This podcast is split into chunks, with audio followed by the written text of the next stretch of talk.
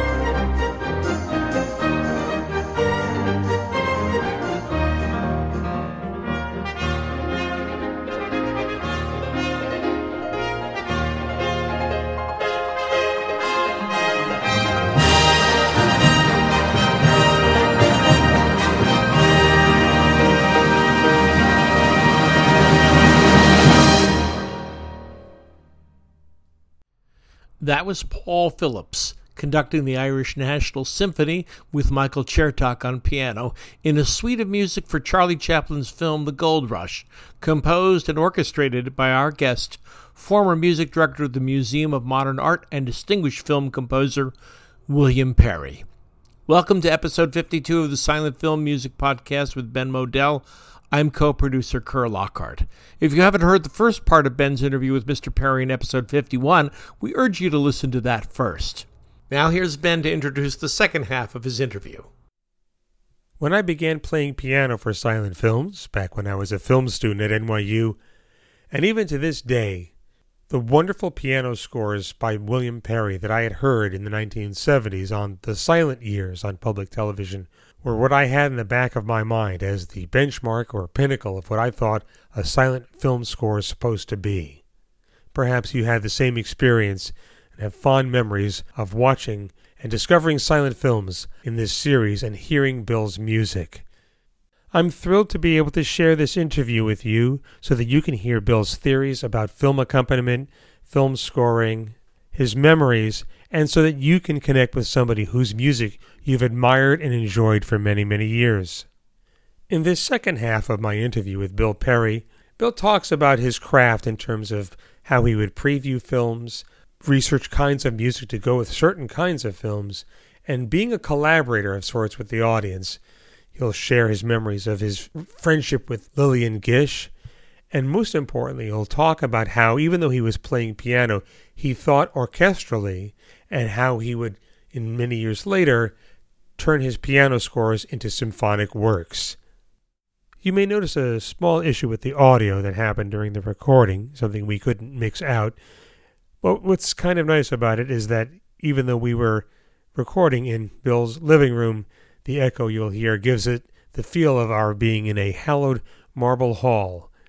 As we rejoin the interview, Mr. Perry is recalling the early days at the Museum of Modern Art as the richness and breadth of silent film started to become evident to curators and scholars. In those those days, the film department very active. They were discovering silent films, and uh, jeepers, there were people in the film department, older older chap who had worked with Flaherty-on Nanook of the mm. North and the Man of Aran. That's going back yeah. into the real history of yeah. Of, uh, of films and. Uh, um, it was that was a learning experience because uh, the department was learning and Paul Killiam was learning. We were all going through this in, in a in a time of a time of discovery. Yeah, it was definitely a time when uh, it's, it's, sort of what I think of like the late '60s and through the '70s uh, as the peak of the first real renaissance in popularity that film that silent film had. It had a dip in the 80s and then picked up again in the, the late 90s. But that period, uh, yeah, I think yeah. was a time when um, it would, there was a, a, greater interest in silent film. That when you were, especially when you were at, at MoMA. Now, how often did you get to pre-screen or preview the films at MoMA, or were you playing everything cold and then? Not everything. Mm-hmm. Um, uh, when a, a, a, new acquisition or a, a loan came in, the historic part of the film department, Kardish and others, wanted to see it uh, themselves. So we might have a screening. Oh, I see. Just the, to the curators get, as well. Get to know the film, uh-huh. write the notes, the program sure. notes, yeah. and I would have a chance uh, to to learn about it.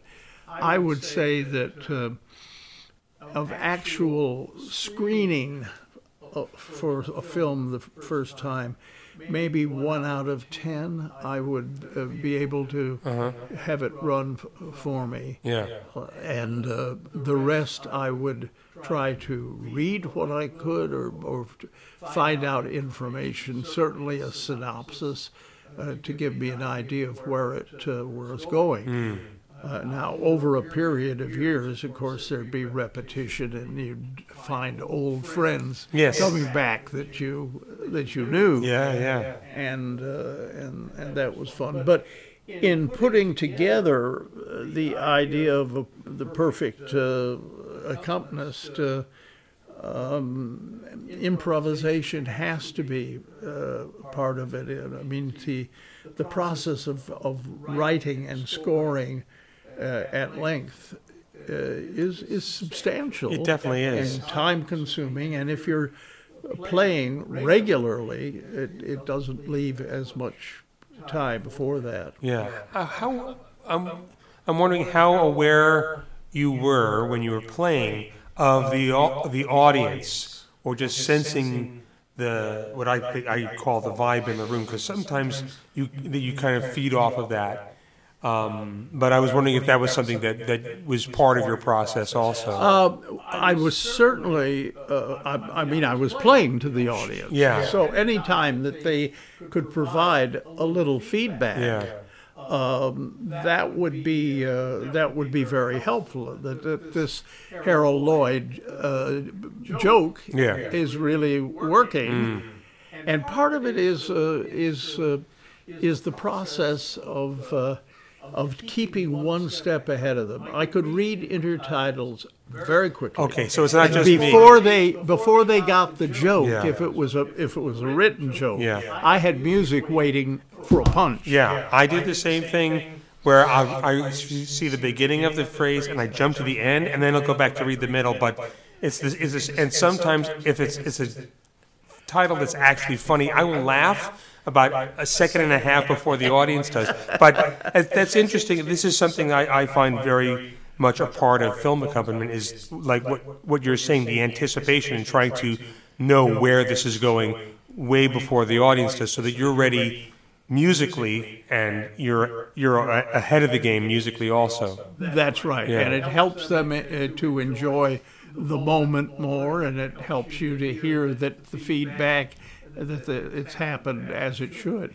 If you're doing a good job and the film is doing a good job, um, there may be applause, a hero, Yeah. heroic moment, Yeah. or somebody wins a prize fight or something. The audience can get into that. Sure. And if it's a very tender moment, you sense that. I think you I think you're always aware of what's happening in the room, and uh, and the uh, the idea that. Uh, uh, that the audience is, is getting this, and you hope they they hope hope you are. I had this little event happen that be- be- because I occasionally you can feel full of yourself if you've really played well. And I forget what the film was, but I, I, I had played very well. And there was a little group around the piano mm. at the end saying, Boy, we love that. What a great film. And mm. we enjoyed your score and so on. And in the back of this little circular group was a lady It looked about 85 years old, and nice, gentle little lady. And she was trying to make her way through Yeah. to talk to me. And finally, I felt sorry for her, so I just kind of moved her direction and, and said, Yes, ma'am. And she said, Mr. Perry. Yes. You play too loud. and she left. Yeah. So uh, be be aware of the audience. Oh, especially at, at Audience moment audiences. yeah. Sure, sure. You had mentioned also, uh, so you knew you got to know Lillian Gish. Well, that uh, that's a very special part of my life. I, I it was I called it the days of tea with Lillian. Uh-huh. She she lived on East uh, 57th Street, and it was a, a rent controlled apartment that had belonged to her mother. So the, I'm Oh, sure my. the rent was about forty dollars a month oh gosh, or something. yeah. At any rate. Um, uh, because she did uh, the silent years, and I later uh, she was in uh, my Huckleberry Finn production, so we got to work through things, and she would invite me for tea, um, and it was always very special. Sometimes she would just say, "Oh, I meant to show you this." Uh, She'd open a drawer, and this lovely drawing. Enrico Caruso did that of me. It's nice, isn't it? And one day the phone rang, and she said, "Excuse me, just a minute. Hello, hello, dear. How are you? It's Mary. Hello, dear. Yes, I have a gentleman here, Mary Pickford. Would you like to talk with her?" well. That that kind of thing can really really uh, get to you. Sure. And she told anecdotes. There was one that uh, that I re- remember vividly. That in silent films you're always name dropping, but it involved Rudolph Valentino, Sure. who asked Lillian. He said, "I'm puzzled. I came over. I a landscape gardener on Long Island, and I got to dance, and I'm pretty good, and then make films. But I don't understand why I'm famous. I really don't. Hmm. I don't understand what it is, and I wish I knew. Hmm. So she invited her friend, who was the philosopher du jour of America, H.L. Mencken, to come up, and she put Mencken and Valentino in a room and closed the door and said, "See if you can talk this through." and that's what happened. And Valentino came out and he said, "I, I understand this Wow. this better." Um, nobody quite knows what uh, happened in Lillian's love life and stuff, Yeah. but Mencken is somebody that she spent time with over uh, over a, a, a number of, of years. They went to political uh, conventions together, Oh, my. things uh, things of that sort. Yeah. But she was uh, absolutely lovely in in every way.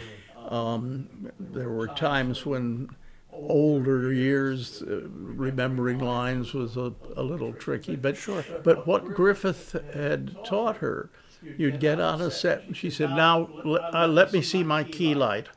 And they'd hurry up to put the key light in place because she knew exactly how she could best be presented facially and so on. Yeah. And she had uh, had learned all of that, and she was a consummate uh, uh, film actress. Yeah, yeah.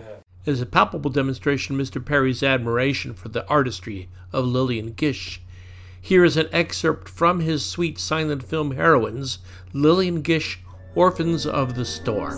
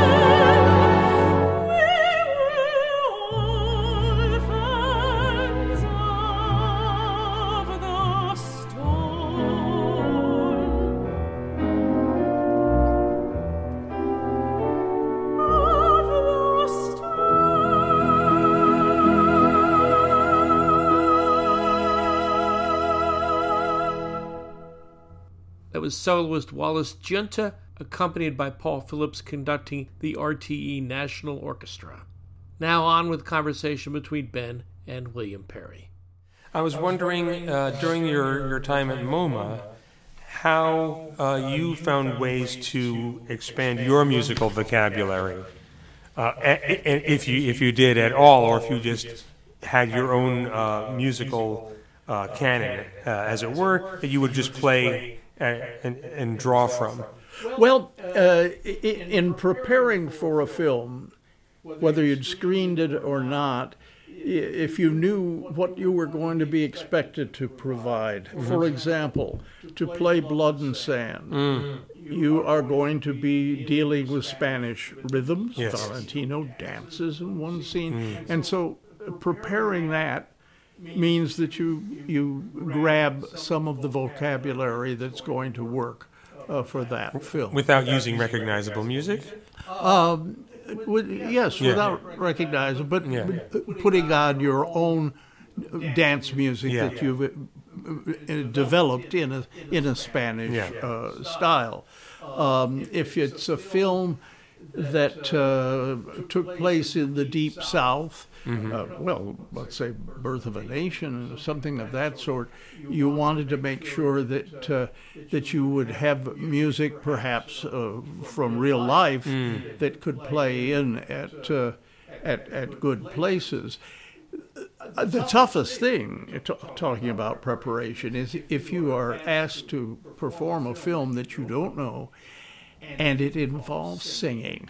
Oh yes. And you get to it, and oh God, do I know this Do song? I know this? What's he going to sing? Everybody's saying, "Oh, Charlie, will you sing for us?" Well, this is going to be something out of the twenties. Yeah. I don't know what it's going to be, Yeah. but I better have some sense Yeah. because there may be some people here Who know ac- it, yeah. actually know it. That's uh, that's when you're uh, a little bit uh, a little bit scared yeah. But um, uh, the um, uh, when I talked about editing in King Vidor, the uh, flip side of that is the difficulty of playing for lots of the Griffith, Griffith films. He liked music. Uh, but had uh, you could tell no sense of it. It- the- his editing, he, he may simply say, "Play the ride of the Valkyries Yes. here," and there, the orchestra would have a certain amount of that.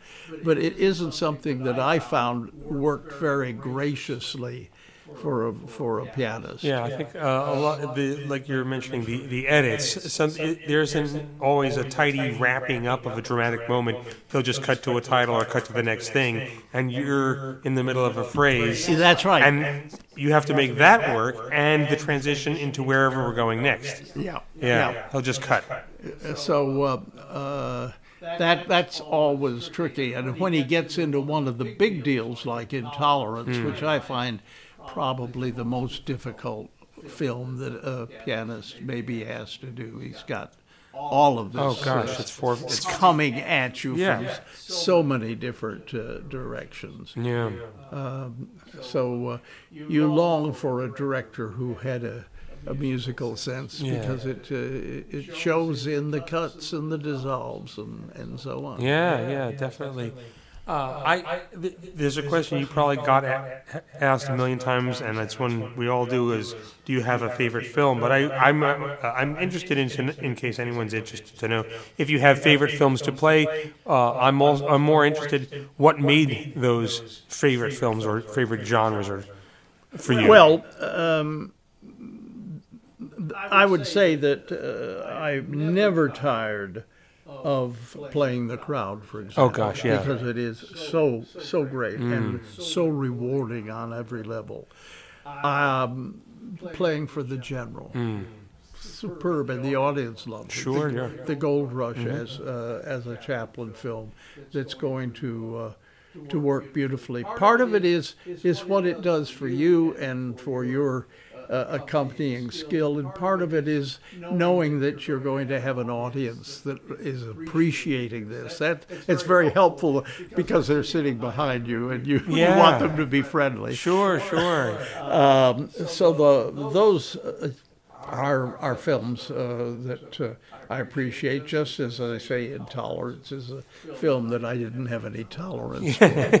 It's four films, and then it's all four of them all at once, or three, Yeah, yeah, or four. yeah. Yeah, it's a lot. But there are there are things that uh, that had a special uh, nicety. I liked Marion Davies' films a lot. yes. John Barrymore was somebody that always got got to me because I could be outrageous because he was being Well, he was, outrageous.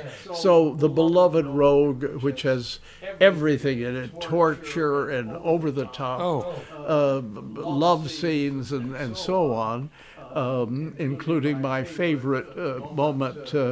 Uh, where he's uh, asks for an extra drink of beer or something, Yes. and the uh, response is no, no, no. And he says something. The title card says, "Oh, that's too bad." He said, "Son of a bitch," and oh. you could and you oh. could read it. Oh, so it's very clear. in his lips. It's I- very people clearly when there. people ask me about can were they saying the real lines in the film, and I tell that story because he leans right into the camera in a, in a medium shot and goes, son of a bitch very clearly. Oh, yes. Yeah. but a Barrymore film, Tempest, for example, about the Russian Revolution. Yeah. So that's uh, uh, that's fun, fun to play uh, because uh, a certain amount of that. Uh, Later, Errol Flynn, but earlier Barrymore, uh, over the topism. You can you can have fun musically. Yeah, yeah. As an example of a William Perry score with that great over the top quality for a John Barrymore film, here's a suite from his score for The Beloved Rogue.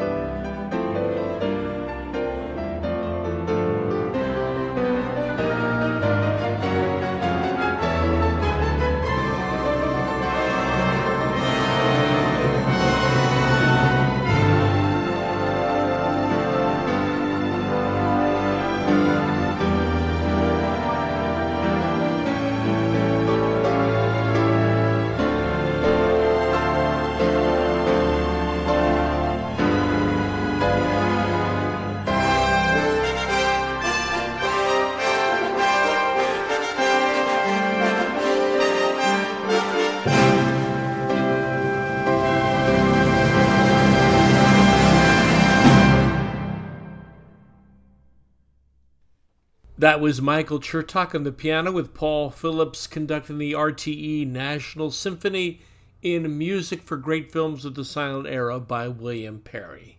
Now back to Mr. Perry's conversation with Ben.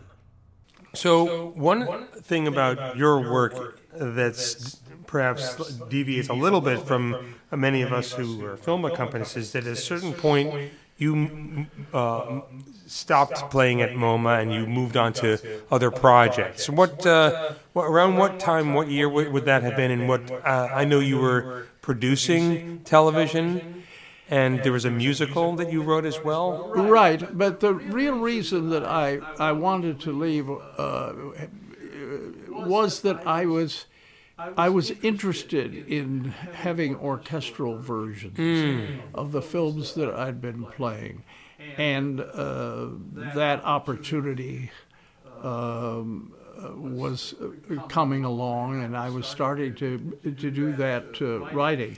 As a matter of fact, uh, while I'm a competent uh, pianist, uh, but not not beyond that competence. I I often was thinking orchestrally whenever. Uh, whenever I was uh, playing the piano, and I got uh, terribly interested in those uh, uh, orchestras at the Capitol and uh, at the Roxy and, and Radio City. Um, Erno Rapee was a Hungarian conductor uh, who incidentally wrote two of the pieces. One is Charmaine and the other is Diane. Yeah. Uh, but he conducted Radio City. And uh, he had a, a fine orchestra there. What's not known to most people is that on Sunday mornings, the orchestra played live on NBC. And he was uh, permitted to play anything that he wanted wow. to do.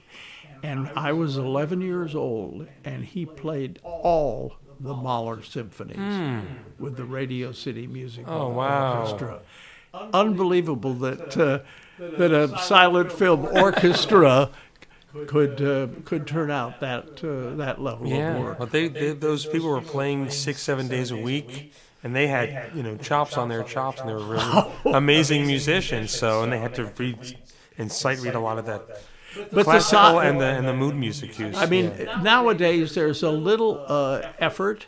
Uh, uh, not a little. I mean, there are people writing their own scores, and you you've been involved in this.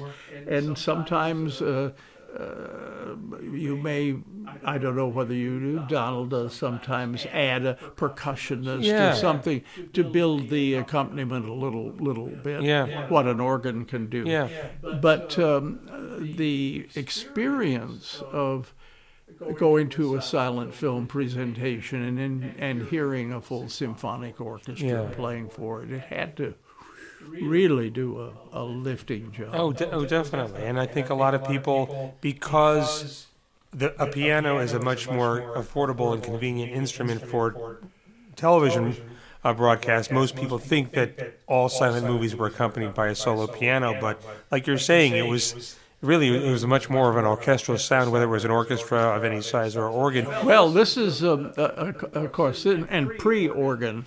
Uh, it depended where you where you lived, sure. uh, because a small town like Great Barrington would have a pianist, Yeah. often a music teacher who did that Yeah. as a separate job.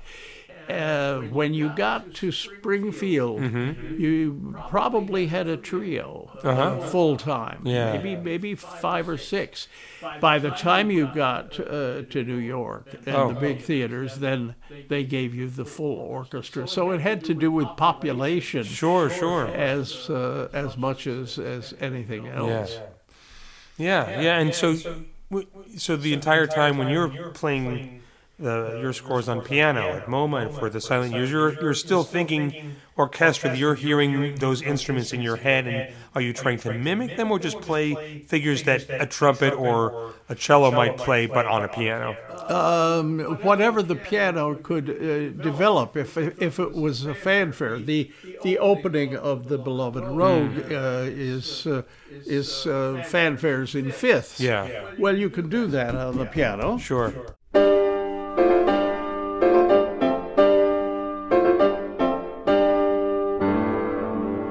But to do it with a trumpet section is, is It's a, something, it's an actual trumpet section. is something again.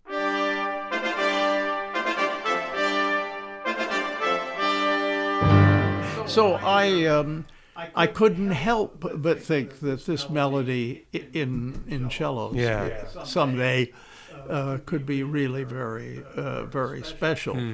When I came to write the uh, the the suite of the silent years with piano and orchestra, I kept a lot of uh, action for the piano as a reminder that that was the basic instrument Sure. that most people heard for silent films and and give it its its real due and adoration uh, for the pianists Yeah. that uh, that did the, uh, did that much. But then back it with strings and all all that good good stuff. Yeah, sure, sure. So, just for the chronology, so what year did you stop working full time at MoMA? And did you continue sporadically playing there, or was it just a stopping point? Um, I didn't take any outside engagements. I was at MoMA for about 12 years. Okay. and uh, starting in the very late '60s and going through the going through the '70s, um, there were no invitations to speak of. Yeah. Uh, I would do a special occasion, maybe at the Smithsonian in Washington Sure. or something like that.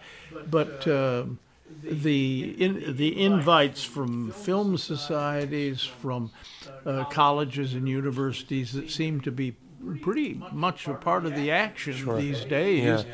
Uh, I think you could spend a lot of time on the road and uh, Yeah. get home once in a while. Yeah, once in a while, sure. um, that really didn't ex- exist. Yeah. Uh, but the load at MoMA was heavier. Yeah. And they really, uh, because they were at the, in the uh, in the leading rank of institutions that were working on silent films, and they could still talk to directors. Yeah. And uh, And had their own theater to screen the films. and had the, and could and could do those uh, wonderful things. Bring John Ford in, and, Yeah. and people people like that. And, Because I know when I started playing in 1981, when I was at film school at NYU, you were still playing uh, at MoMA. You were still you were still there. uh huh. Yeah. And then so, do you know? Do you remember the year you stopped playing at MoMA? What well, year it was? Yeah, it would have been a, about that Oh, okay. uh, about that time. I was just thinking from a chronological Yeah. point of view. Yeah. I'd done the silent years in 71 and 75. Hmm. From 76 to 78, I was doing a poetry series called Anyone for I Tennyson remember that on, on public television. on public And television. just talk briefly about what that show actually, what that, what it was. Uh, yeah, and that was that was great fun because I I had all of the great actors, Fonda and Lemmon and and and uh, Doing poetry readings. doing poetry readings and and got to go to the Lake District of England and pueblos in in New Mexico and so on. So I was I was st- still involved, but I had substitutes uh, doing playing for me. Sure. Um, 1980 to 86, I was doing a whole series of Mark Twain features. And these were for public television as well? These were for public television as well, but those were big budget uh, items, and uh, the Huckleberry Finn was a four-hour. Wow. And uh, these production. were things that you produced and scored, or were you directing? Or both. I wasn't directing, but I was executive producer and composer. uh huh. and uh, I uh, I remember very actively the first first film of that series was Life on the Mississippi, and uh, this I wrote the score for it, and we recorded it with the St. Louis Symphony uh, with Leonard Slatkin conducting, and. Um, my director was frankly uh, quite frightened Oh. because, as he told friends, the producer wants to write the music. Uh-huh. I'm doing all this work on the show, and, and he, he wants to Yeah. he, he wants to write the score. And uh, Not realizing who who he was talking about. yeah, Yeah. and so um, we got to St. Louis. The orchestra came out. Um, and Leonard came out in the audience. It wasn't an audience; Yeah. just a small group of people. Was John Williams, by the Oh way. Oh, gosh. and uh, the, and so um, the director was sitting, looking quite it, quite upset and, and concerned until the orchestra played.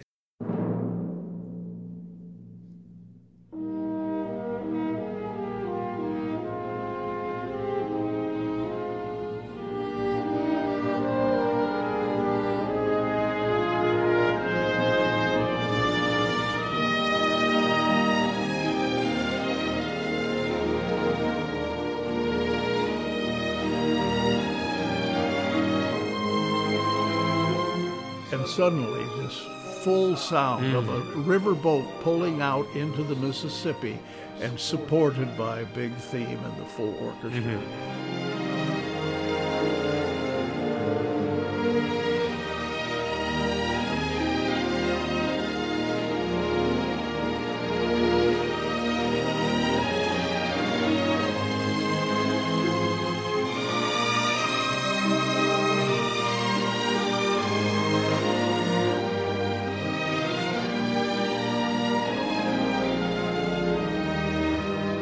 Suddenly, you could see a director breathing a huge sigh of relief. And Was this a, uh, re- a recording session? Yeah. What's happening? Oh, I see. Oh, gosh, yeah. he had not heard any, Any of of it. the Oh, music. boy.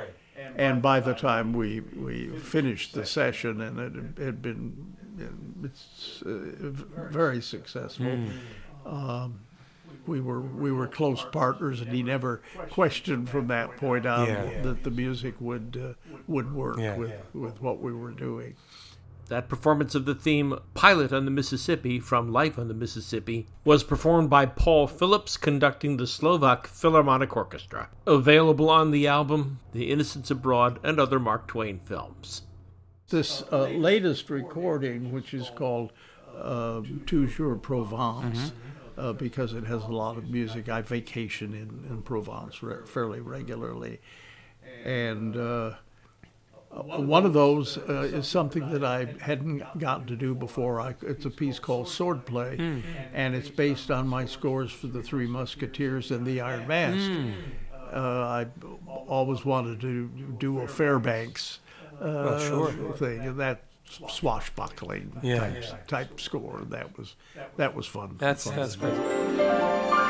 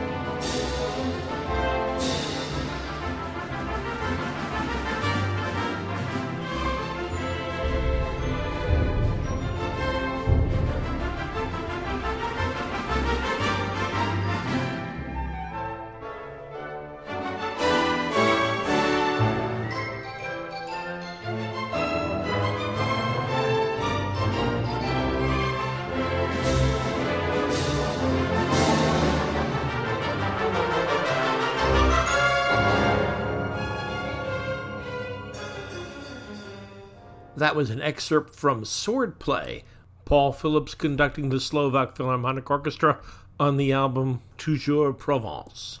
Was it particularly satisfying when you did begin working on the orchestral versions of your Silent Years themes to finally hear them the way you had always envisioned them in your head? Oh yeah, Yeah. Im- immensely so. Yeah, and you did the arrangements yourself? Uh, no, I had some uh, because I was doing so much. Uh, I had a, a couple of major uh, Broadway orchestrators who worked with me, Oh. which is what the film composers traditionally Sure. do anyway. Yeah. John Williams hands stuff to An orchestrator, uh, sure. a little cadre of, uh, of people there. So um, that that was uh, helpful. I would do usually a short score, which would have six staves. Uh-huh. Uh, so this is what the strings are playing. This is what the woodwinds. You you decide which woodwinds. And you decide which brass. Is it going to be horns, muted trumpets, Yeah. and so so that was uh, that was very good and very very helpful. Oh, great. Yeah. And I've, uh, uh, in any of the albums that I've done, I, I ha- always have a paragraph of saluting orchestrators. That's very important. These uh, people who, for Broadway shows, would sit in the pit during rehearsals, throwing new songs, new new things. We need another twelve measures for the dance. Yeah. throwing that stuff out. Yeah, and they're not their work is not that well known, but It, it isn't, Yeah. and, and they have to be so totally uh, versatile. oh yeah, definitely. That's all. Speaking of Broadway, here are two songs from the score of The Wind in the Willows, for which William Perry wrote a Tony nominated score. First is Nathan Lane, Vicki Lewis, and David Carroll singing That's What Friends Are For, followed by Evil Weasels, sung by PJ Benjamin and Donna Drake. This is recorded at the Macy's Thanksgiving Day Parade in 1985. Fell in love with Dixie and formed a ragtime band. The Willissippi Stompers were the finest in the land. But what the jazz fans didn't see as Tony played trombone was rat inside the bass drum winding up the gramophone. But that's what friends are for, friends who know the score. When you're braying like a donkey, cause your singing isn't on key. Still you won't go wrong if you share the song and just join in on the chorus with your friends. When Toady took up ballet, my jumps were all the rage. He had to tie his tutu down to keep him on the stage. No partner could contain me, for once I'd left my feet. It's lucky I was standing there to catch him in the street. But that's what friends are for, loyal to the core. Oh, remain enthusiastic when you trip the light fantastic. You are sure hooray for your tour today. You can dance the night away if you have friends.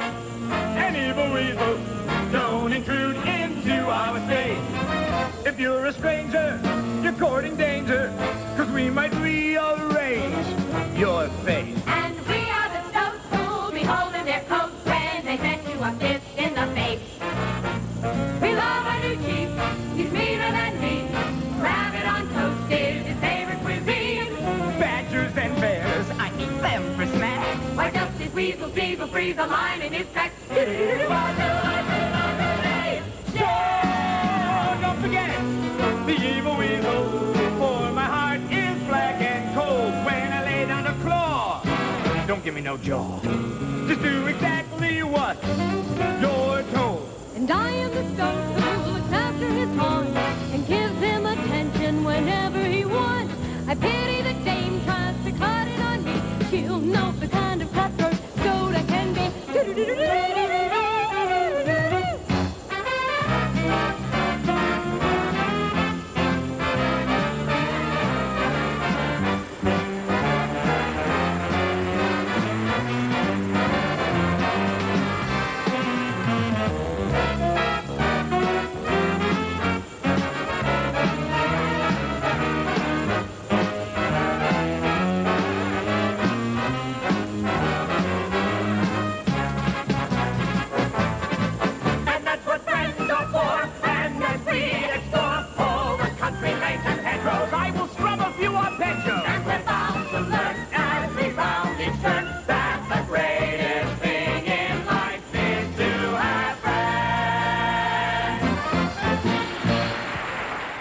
was from the Broadway production Wind in the Willows, music by William Perry, lyrics by Roger McGough and William Perry, and orchestrated by William D. Brown.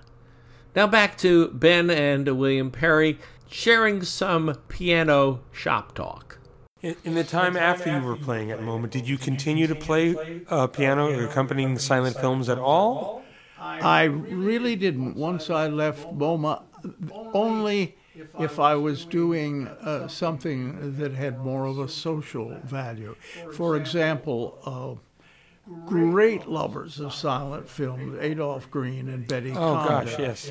And I was kind of their household accompanist. They would invite friends in. Oh. I played the crowd for, Oh, for them for they would screen silent films at their home, at their home. and you would you would play. and I would and I would uh, do the accompaniment. oh wow! I remember playing What Price Glory, for example, for, for them. Yeah. And so that sort of social uh, thing Yeah. uh, I, I maintained, uh, but not, uh, Not any performing. not commercially Oh, okay. uh, at all. Yeah. I feel that I could uh, step in at, at any any moment Okay. Mm-hmm. and, and uh, play for something if it uh, if it ever uh, ever were to happen. But it uh, it was a very good chapter, had a good ending, Mm.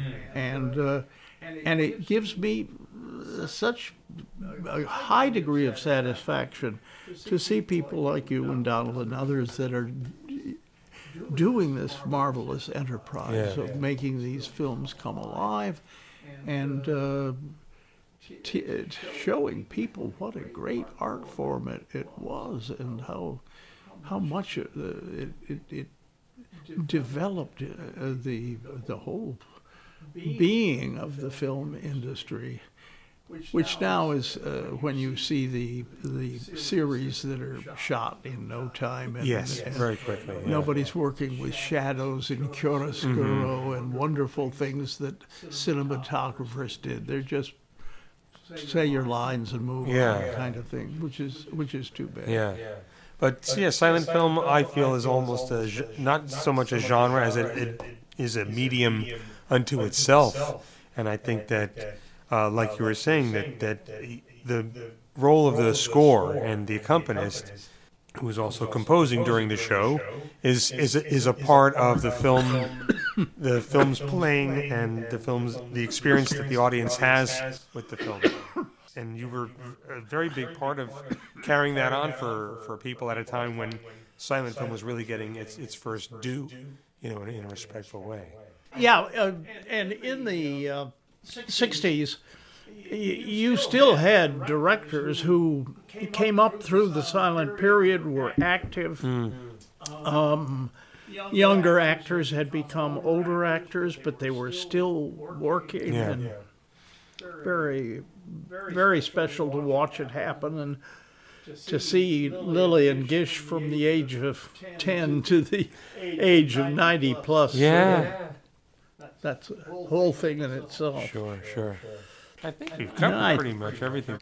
I think we went over what Yeah. an accompanist has Yeah. um, and um, uh, learning to move from key to key to key and, and so on. And there are a few little harmonic trips, tricks Yeah. about how to go from a dominant seventh chord into a, uh, into a, a major Yeah. key just uh, outside it. That it, suddenly it's like daylight, and it's great for moments. Yeah, moments yeah. like that. Yeah.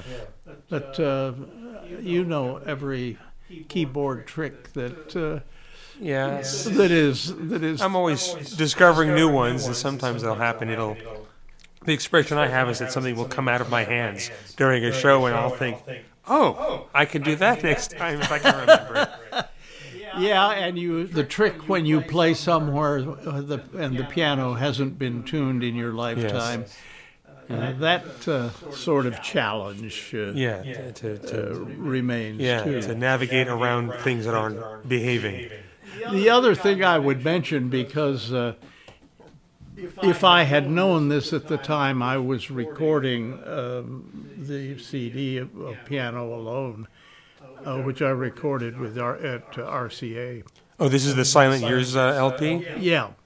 I didn't realize at the time that I was playing on Rachmaninoff's personal piano. Oh my. It's the one he had in his home in Riverdale. Oh. And uh, RCA had bought it.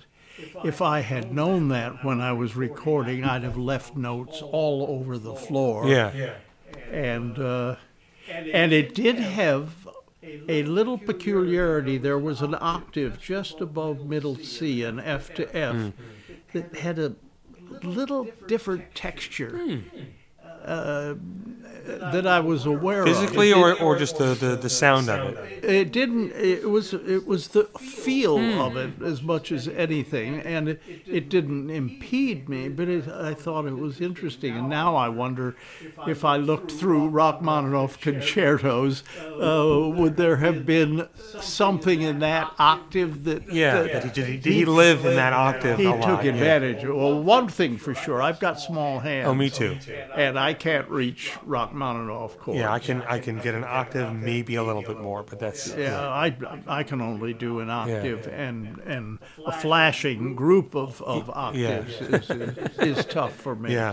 yeah. yeah, it's been a very, very happy part of my life, and as I say, I'm I'm tremendously proud of those of you who are carrying it on, introducing it to uh, to younger people who I'm sure would get caught up in it, and if they come to realize as an art form how how absolutely great it was, and how many wonderful films Yeah. were made, Yeah. then then happiness everywhere. Yeah, absolutely. Well, thank you. I think I think that that's a great line to go out on. Thanks so much, Bill. This was really really wonderful.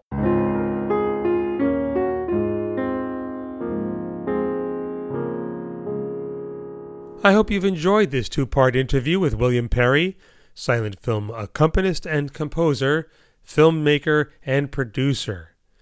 I want to thank Bill for letting me sit down with him to capture his stories and his thoughts on film scoring and on silent film accompaniment. I'm especially grateful to Bill for speaking with me back when I began accompanying silent films and for his friendship and many conversations about film scoring over so many years.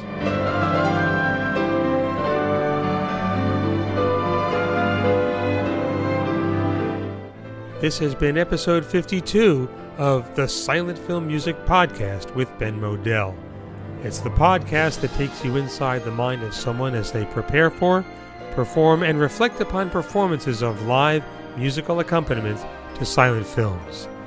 I'm your host, Ben Model. I'm a silent film accompanist, historian, and presenter, working together with co host and co producer Kerr Lockhart. Thanks, Ben. It's been a special joy to work on these two episodes and to help present William Perry's music to our audience. I hope you'll go to my website, silentfilmmusic.com, where you'll see my performance and streaming schedule, and where you can also sign up for my emails. Until next time, I'll see you at the silents.